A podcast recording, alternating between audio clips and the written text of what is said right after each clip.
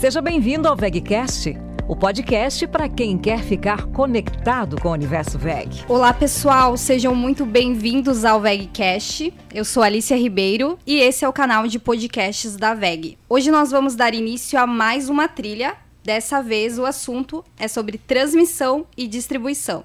E o tema está eletrizante. Nós vamos falar sobre o caminho da energia elétrica.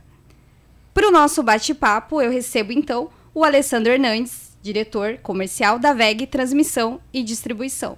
Seja muito bem-vindo ao nosso canal, Alessandro. Muito obrigado. Queria agradecer muito pela, pelo convite em participar aqui com vocês desse VEGcast. Acho que vai ser bastante interessante poder dividir um pouquinho aí as, as informações e, a, e esse mundo que a gente vive, esse mundo elétrico que a gente vive. Legal. Alessandro, desde pequenos nós sabemos que quando precisamos iluminar um ambiente ou utilizar um eletrodoméstico, como uma TV, microondas e até mesmo o celular, né? É, basta pressionar uma tecla ou conectar este equipamento a uma tomada que a mágica acontece. As luzes se acendem, os aparelhos começam a funcionar perfeitamente com a energia recebida.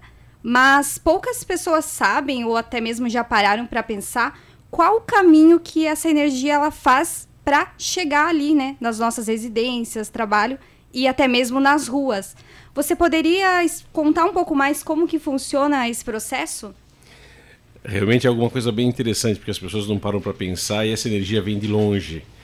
A energia elétrica é gerada em, nos, nas localizações mais distantes aí, da, da, através de. Eu não vou entrar no detalhe da geração em si, mas através da geração hidrelétrica, uma geração térmica, uma geração eólica, uma geração solar. Existem diversas formas de geração, mas normalmente ficam em, em distâncias bastante grandes da onde a gente consome. E é aí que entra a nossa transmissão e distribuição de energia. Então a gente imagina a energia sendo gerada em localizações bem distantes Uh, ali a energia, a, a, a, o nível de tensão tem que ser ampliado, isso é, você tem que aumentar o nível de tensão para poder transmitir essa, essa energia em longas distâncias, para perder o mínimo possível. Você faz esse trajeto de transmissão de longas, nessas longas linhas que a gente vê por aí, a gente vê nas linhas de transmissão quando viaja pelo interior do país, esses linhões que a gente chama, né? É onde a energia está sendo transmitida desde a sua geração até os centros de consumo, as cidades.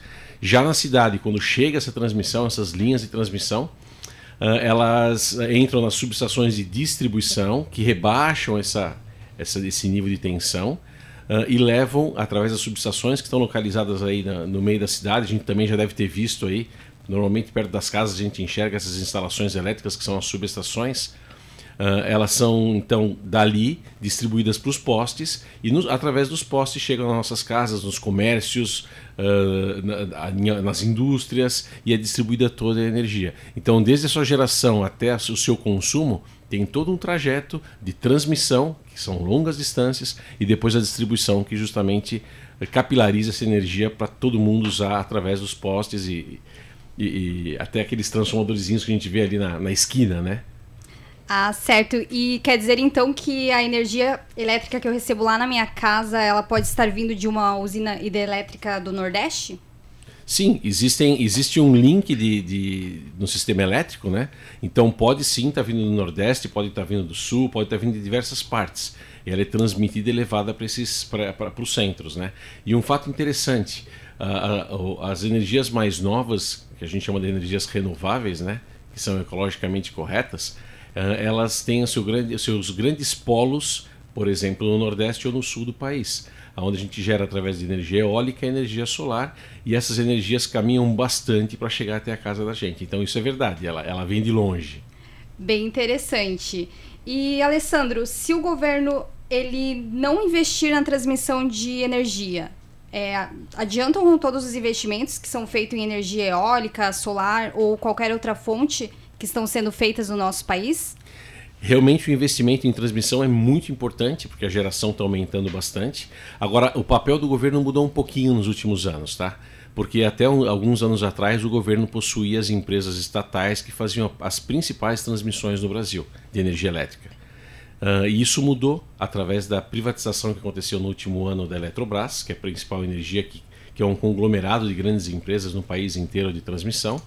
Uh, hoje é uma empresa uh, privatizada E uh, então o investimento em si é feito pelas empresas privadas. A maior parte, ou quase a totalidade da, da, transmissão no Brasil hoje já é privatizada e o investimento é feito por empresas privadas. Porém, o governo tem um papel muito importante através da, da organização desses investimentos. O que, que ele faz? Ele gera uh, leilões de, de transmissão de energia, que a gente chama, onde ele coloca lotes para que empresas privadas ganhem a concessão para fazer a construção de subestações e linhas de transmissão para poder fazer com que a energia chegue até o consumidor. Então o governo não investe mais, não põe o dinheiro para executar. Ele abre a concessão para que empresas ganhem e durante um período de 20 ou 30 anos elas possam uh, uh, fazer a gestão dessa transmissão e todo o investimento necessário.